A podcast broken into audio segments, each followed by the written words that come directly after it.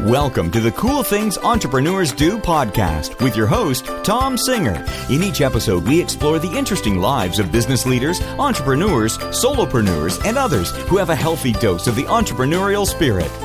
It is time to explore something cool. Now, here is your host, Tom Singer.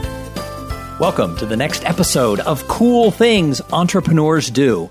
And you know, we're in the spring, and spring is conference season for most associations and industries and users groups.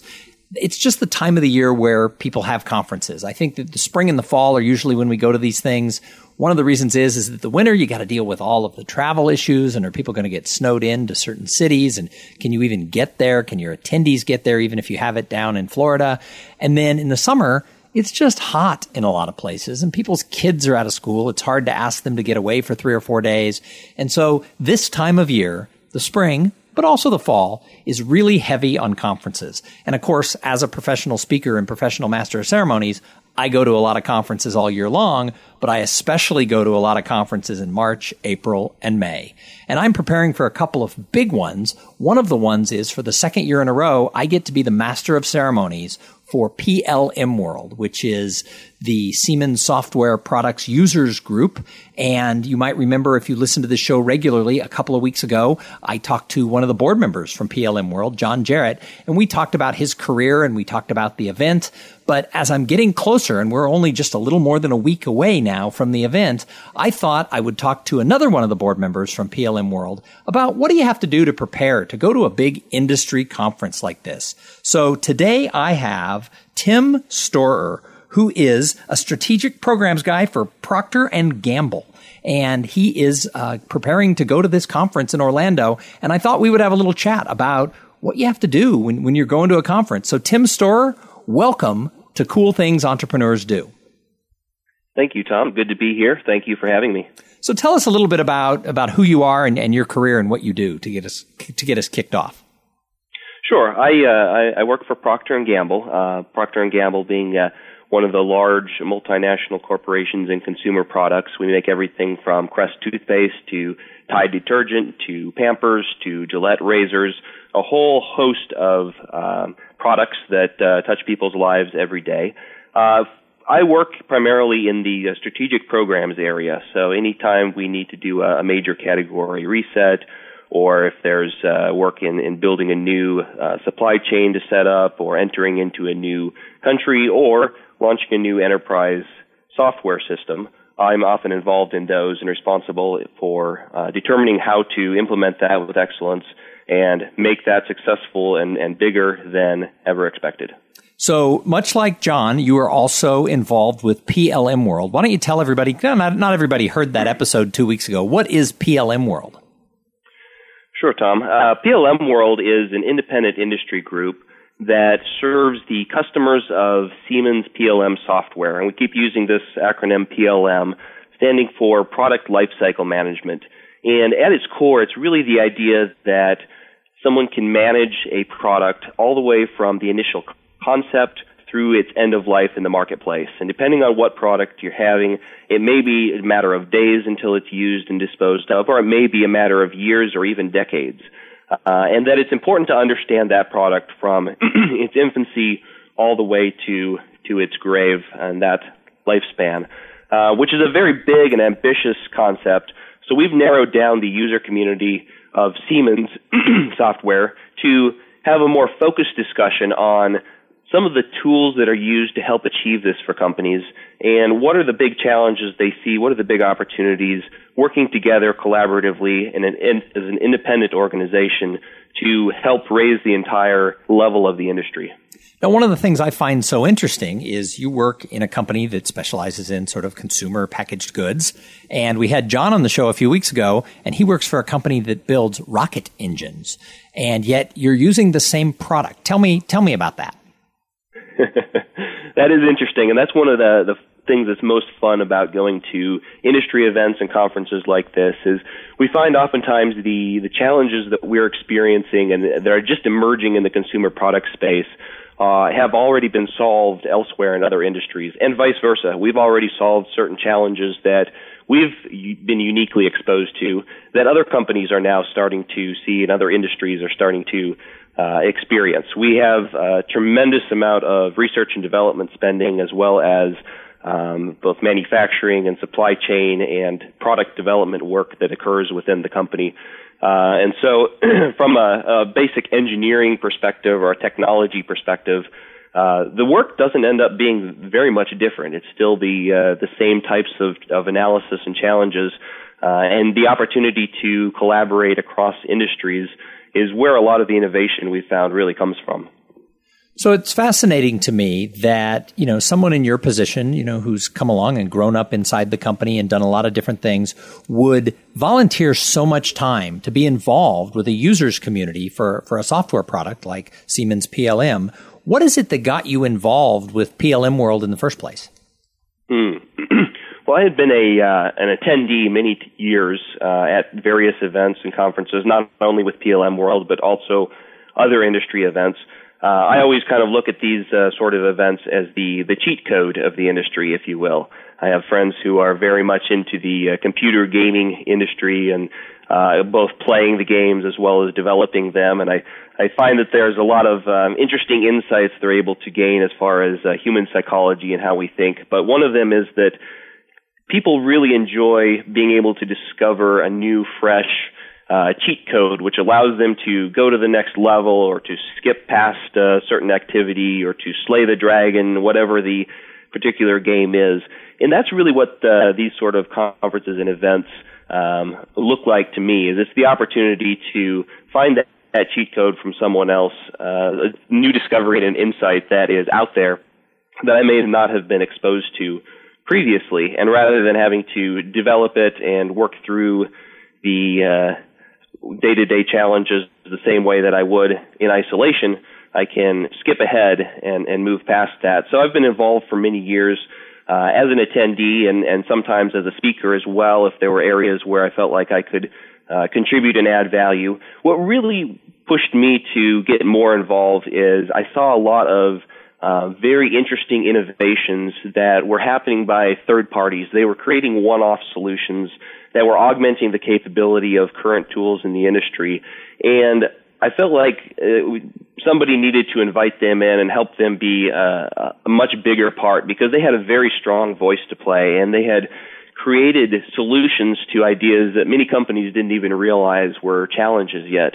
And so uh, I volunteer and, and continue to volunteer in order to invite them in and to make sure that their ideas are exposed and they have a voice in the community and maximum opportunity to help raise the level of the industry. Well, and people who listen to this show regularly know I am a huge believer that if you want to be successful in your career, and it doesn't matter what industry you're in, I believe you've got to be involved in your industry groups, whatever those look like. And they're going to vary. Some will be associations, some will be users groups. There's a lot of different types of industry communities out there. But I am a big believer that you, you have to be involved. And, and I live by that. I'm very involved in the National Speakers Association. And I always tell people that I, I never would have been able to build this career as a professional master of ceremonies and professional speaker if I hadn't gotten involved in that group because I was just exposed to, to so many different things. And kind of as you said, you know, I didn't have to reinvent the wheel every single time I hit a roadblock in, in my business. And I make the joke that if I was a plumber, I would be active in the National Plumbers Association. And if I was a locksmith, I would be in the National Locksmiths Association. So I am a, I mean, I drank the Kool-Aid on what we're talking about here, but I get a lot of pushback from people who say, you know, my industry conference or the user group for, you know, what I'm involved with, it's a four day conference, which means I'm out of the office for a whole week. So why are conferences like this really a good use of an individual's time? Yeah, that's that's an interesting question because that is a, a large investment, and I know uh, personally I have uh, sponsored many folks within my company to attend events like this, and that means that I'm paying their salary throughout the week. I'm paying their travel. I'm paying their uh, hotel and lodging. I'm paying for their meals. It uh, it's a quite uh, significant bill. And I think people come to industry events like this for many different reasons. Um, and interestingly, the what they usually come away with, in my experience, is they have discovered something entirely new that they didn't necessarily know they were going to find when they came in there. Just being part of the hallway conversations with folks, um, seeing some of the ideas that are being presented, and having those conversations on a one-on-one basis. Companies are rightly very uh, cautious with what sort of information they share uh, when they're sharing something in a, in a public forum. And so oftentimes if you're trying to uh, collaborate using uh, um, just industry publications and looking at uh, what sort of patents are out there or uh, sending emails back and forth with someone, it, it's difficult to get a, a, true sense of what is the uh, progress that's being made, what are the insights that they can offer. Uh, on the flip side of that, sitting down with someone and, and having a conversation over lunch on a particular presentation which was just shared oftentimes will lead to all sorts of new discoveries that um, people wouldn't have even thought to ask. And that's what my folks keep coming back with each time that I I share that with them. They go for the training, they go for a particular need that they have or a, a challenge that they're looking to solve, or they're looking for a particular company that maybe can um, help resolve an issue that they're uh, fighting against, but they come back with something else that they didn't even discover they needed. So PLM World also has sort of a partner trade show that goes on. And I was actually very impressed last year at how engaged your attendees were with actually attending. Sometimes those things you can hear crickets in the, in the trade show room and everybody went and participated and was involved. Why is getting to know the partners so important? I think the partners are bringing a lot of uh, what I'll call innovation at the boundaries. So there's there's core capabilities of any tool that's used, be it uh, the, the Siemens tools that we focus on, or other tools in the industry. But all along those uh, the, the perimeter of that tool's capability, there are needs, and there might be a need in consumer products for um, being able to manage vast numbers of uh, of products that are quickly disposed. It may be on the other side uh, that that there's a very strong need to manage data that is enduring for decades because of the uh, the lifespan of those products. And whenever we reach a boundary of what the core tool can do, it's the partners and those third parties who step in and say, I see an opportunity here. I'm willing to create a solution for that. And I think that's what's really exciting is uh, 90% of the partners, or maybe uh, at least over half of them, depending on what company you're representing, uh, probably don't have a, a, solution that is in your sweet spot and what you really need right now. But those 10 to 50% that do have a solution, uh, it can it can just break the whole world of innovation wide open within your company for finding a solution that uh, wasn't previously available. And so I think that's where a lot of the excitement comes is, is it's that search and discovery, not knowing what's going to be around the next corner and what you're going to find, but knowing that there's, there's a few hidden nuggets in, in there that are going to put you on an entirely new trajectory and what your capability is as a company. So if someone is going to be attending PLM World or, or really any conference, because I think this is like a generic answer. If someone's going to a conference of this size, because PLM World's, you know, close to 2,000 people, it's a, it's a big event and it's four days long. And if someone's going to be attending an event like that for the first time, what advice do you have for them to prepare to get the most out of being there? Mm-hmm. That's a really good question because I think that, uh, there there are people who are very successful at going to conferences, and we've all seen them, and we have all uh, interacted with them. And then there are folks that um, you, you maybe didn't even notice had come because they they haven't jumped in and they haven't been uh, a part of the conference. Uh, a couple of just very basic tactics that I find have been very helpful when I attend is to have a list of here are some of the things I would like to learn about, or here are some of the challenges that I'm facing uh, and to use those as conversation starters as I move around and, and chat with different people and go to different sessions. Um, maybe I'll have I'll come in with six different ideas and I say, you know, this is this is either a blind spot in mind where I need to go and fill that, or this is a a um, challenge that I'm looking for additional insights in. Uh, and for particularly the technical community, which is what we, we focus on, is those who are technologists or technology background uh, I think small talk is often a challenge, and so I've found it very helpful to uh, come with a list of those challenges and kick off the conversations that way. They start to roll, they start to move into a direction that uh, is hard to predict and oftentimes uh, amazing in its own way. Um, but it, it gets that conversation started and ensures that uh, I'm not simply a, an observer, but really a participant. Well, and I think one of the best questions that you can ask, and, and you are right. I, I, speak at a lot of tech conferences, and a lot of people are, you know, they're a little more introverted, or even if they're extroverted, they're still a little bit more shy to just sort of have that conversation because industry standards aren't to be like, you know, in everybody's face. One of the best things I've found is to ask people, why did you come to this event?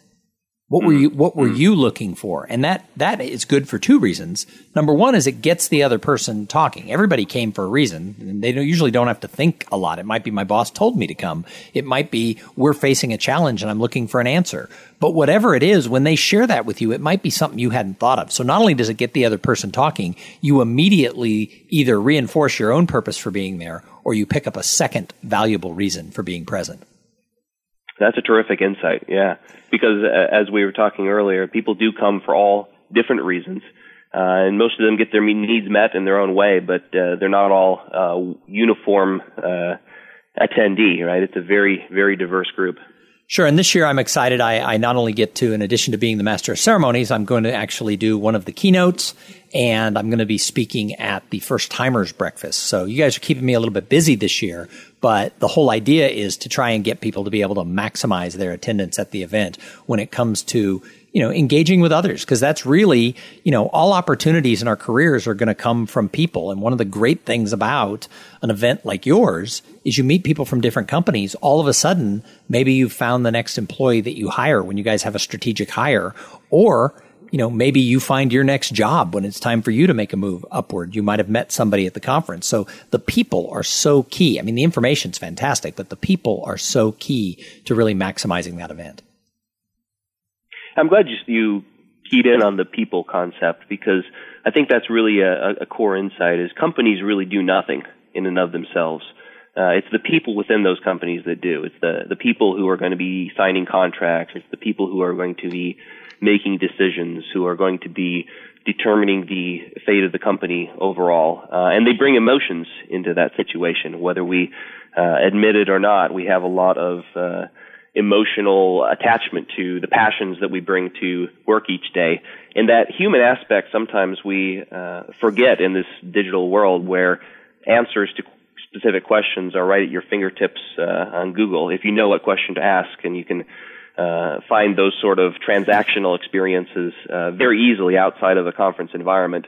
Um, but that's missing the other half, which is the, the people and the um, how the organizations and this ecosystem really leaves, uh, lives and, and breathes. So this is only going to be my second year at PLM World. You've been to many, many PLM Worlds. What are you most looking forward to this year?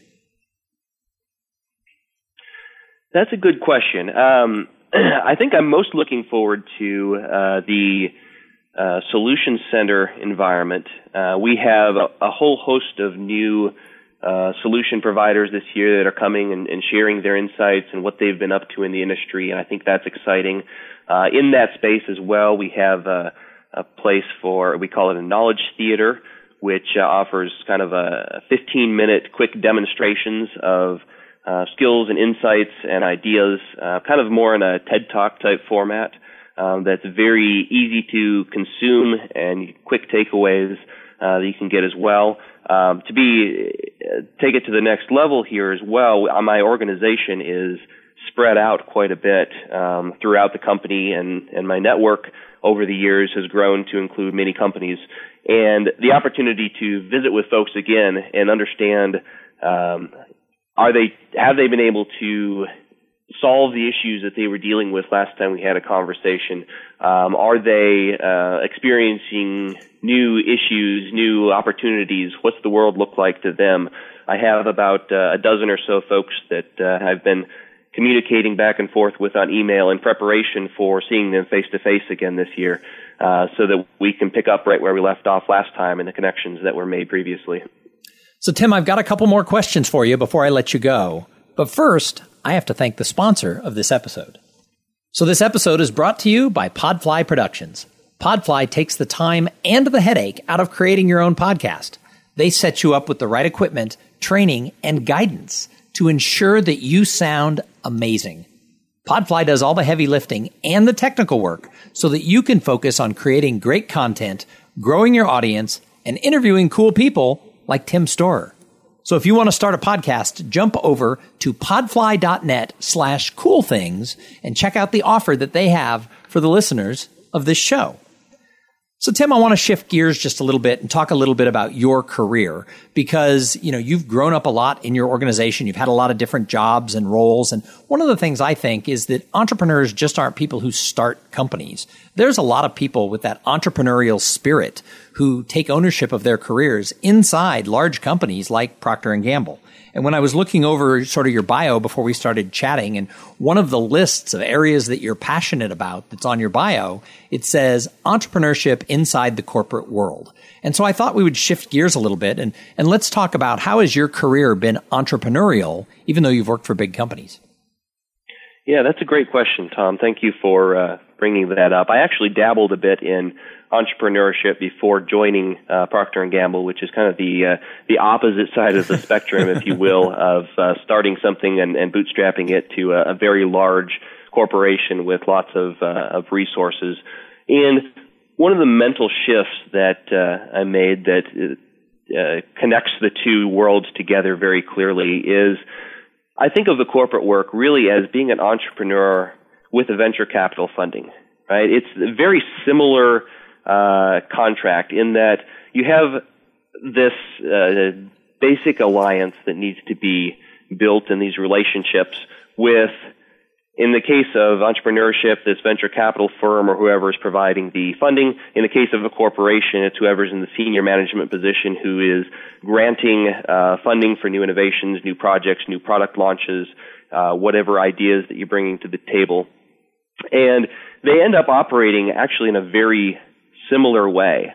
Um, and you know, entrepreneurship brings, I think, a lot of great mindsets to the table.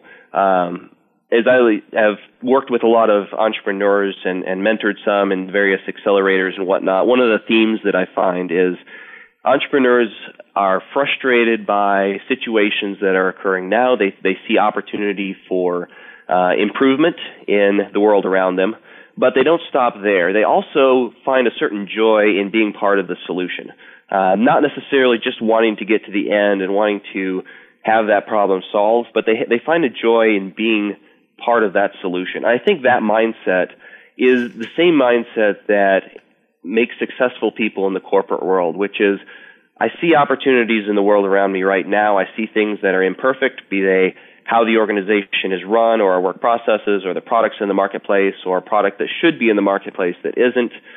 Let's find the joy in creating that solution. Let's find the right folks to provide funding who will be passionate about this and who will hold the reins for us and bring that group together, create this solution, and change the world in that small way uh, through the process of, of finding joy in the solution process. So what have you like totally loved about being entrepreneurial inside a company? What's been great about your career? Hmm. I think what I've really loved about my career is the uh, people that I've worked with, just amazing people that I've had the opportunity to work with inside the company, partner with outside the company, uh, who are looking at the world as opportunities for where it could go, not simply as uh, tasks that need to be completed, but um, creating a, a vision of the future and working through the steps to actually achieve that and to create the difference that uh, we would want to see in the world. So if someone's listening to this and they think, I, I want to be more entrepreneurial at work, I love your, I personally love your analogy that, you know, having an entrepreneurial spirit inside a company is like being an entrepreneur with venture funding. I mean, you've got someone backing you, but at the end of the day, you have to find the joy in those solutions. I thought what you said was, I mean, it just like sang to me and I think will resonate very strongly with the listeners. But if someone was to call you and say, Tim, well, I want to be that way, what advice do you have? Hmm. hmm. yeah, that's uh. I think it's a different challenge depending on the the company that they're in because I know some companies uh, are a little bit further behind and not quite as accepting of, of that sort of mindset, and and it can be challenging. Um, and I think we'll find those sort of people in each corporation, right, where there's a a lot of different mindsets. But the opportunity that lies within that is to um, help to create that change and, and that culture. And I think the first step of that is the, the curiosity in the world around you and the uh, continuous focus on learning and developing and being better yourself. So not just creating solutions for the company, but creating a path for yourself to continue to uh, grow and be stretched and challenged. Uh, and many times the entrepreneurial ideas that are truly breakthrough are ones that have to be started um, in your spare time, so to speak. It's the the staying after for a couple of extra hours. It's the um, thinking about it on Saturday morning, and until it really is a, to a point where this idea and this concept or this approach is something that can be uh, shared with with the management, and we can start to build some momentum in there. So, Tim, how important do you think business relationships are to a successful career inside a big company? Mm. I think this is another one where uh, the mirror between entrepreneurship and the corporate world is is very clear. Um, relationships are how things happen. It's how things um, build and grow, and our reputation is what allows us to move on to bigger and better things. If you're an entrepreneur and the uh, the first project uh, was unsuccessful, it's much more difficult to have the second project be launched with the same fanfare.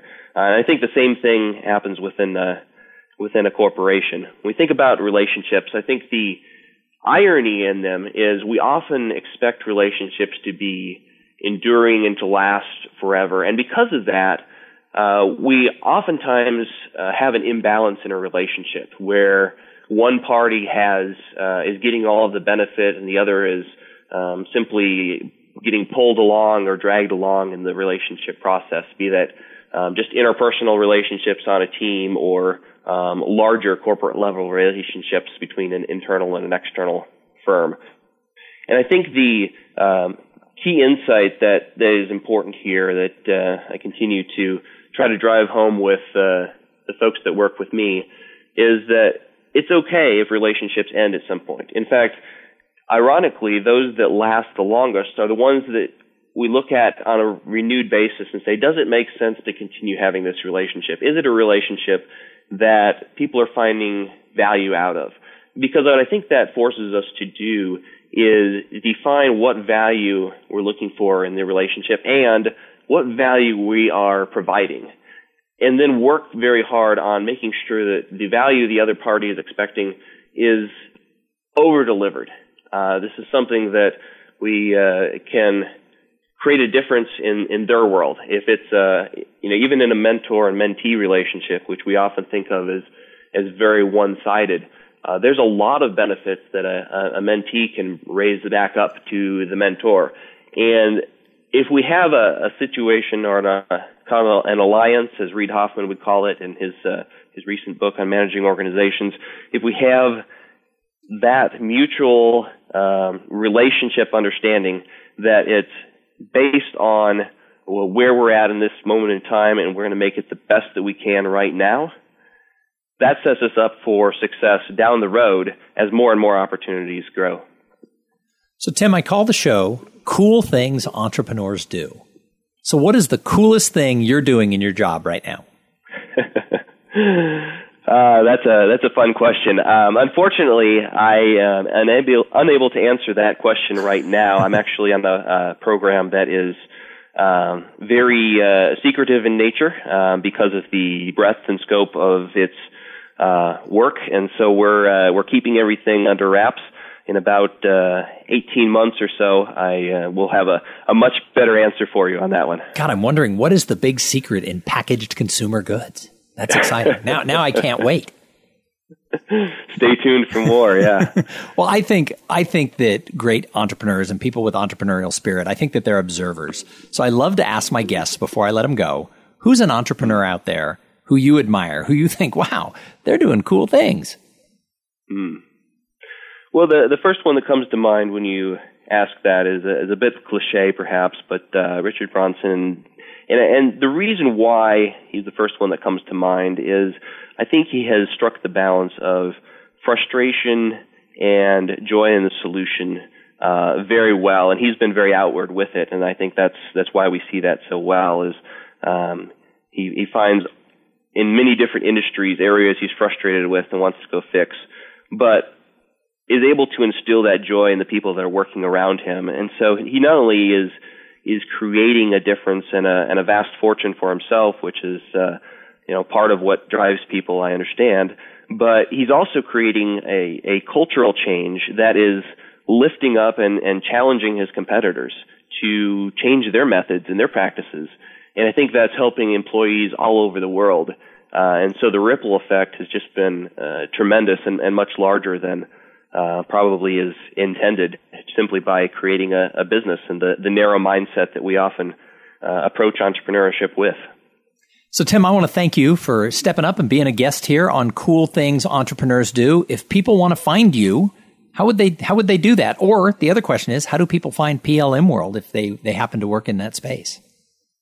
Sure. If they're interested in PLM World, um, plmworld.org is the uh, website. Pretty easy to remember there. Uh, it'll have all sorts of information about uh, industry group uh, events that are coming up. We have several uh, different uh, technical focus areas where folks are working together across industries at creating solutions that will benefit the the industry and making those widely available. A lot of good passion projects within there as well.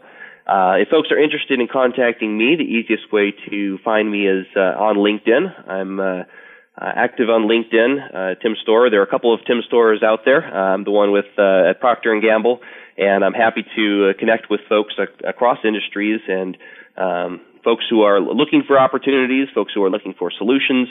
Uh, very much welcome to have uh, folks connect with me on LinkedIn and uh, begin the relationship there. Excellent. Well, I look forward to seeing you very soon at PLM World 2016 in Orlando, Florida.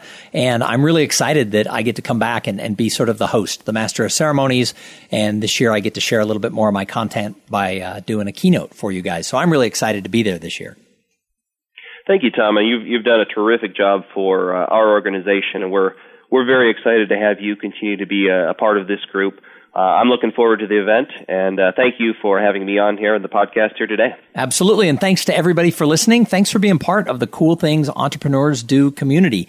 Jump on over to the Facebook page and, and follow some of the stuff that we're talking about over there. If you like the show, go leave a review on iTunes. I say this all the time, and almost nobody does break the tradition. Be the person who goes and leaves that review on iTunes. And then finally, if you're interested in finding a way to jumpstart your career, we have the private group coaching community, the Cool Things Project. It's a small but mighty group. We meet weekly with a little uh, Zoom hangout and everybody in there. We've got some solopreneurs, some early entrepreneurs, some people who want to be entrepreneurs, and a couple people who have jobs who are just looking to be more entrepreneurial in their company. I think that it is turning out to be a really good community with a lot of value for people. So if you're interested, you can jump over to tomsinger.com, go to the about button and drop down. There'll be a thing that says group coaching program. Find out more about that. We would love to have you join us in the cool things project.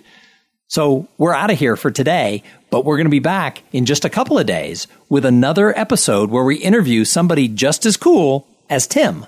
But in the meantime, you go out there and have a great day. Thank you for being part of the Cool Things Entrepreneurs Do podcast. Without your participation and listening to these conversations, there is no show. Connect with Tom at tomsinger.com and follow him on Twitter at, at tomsinger.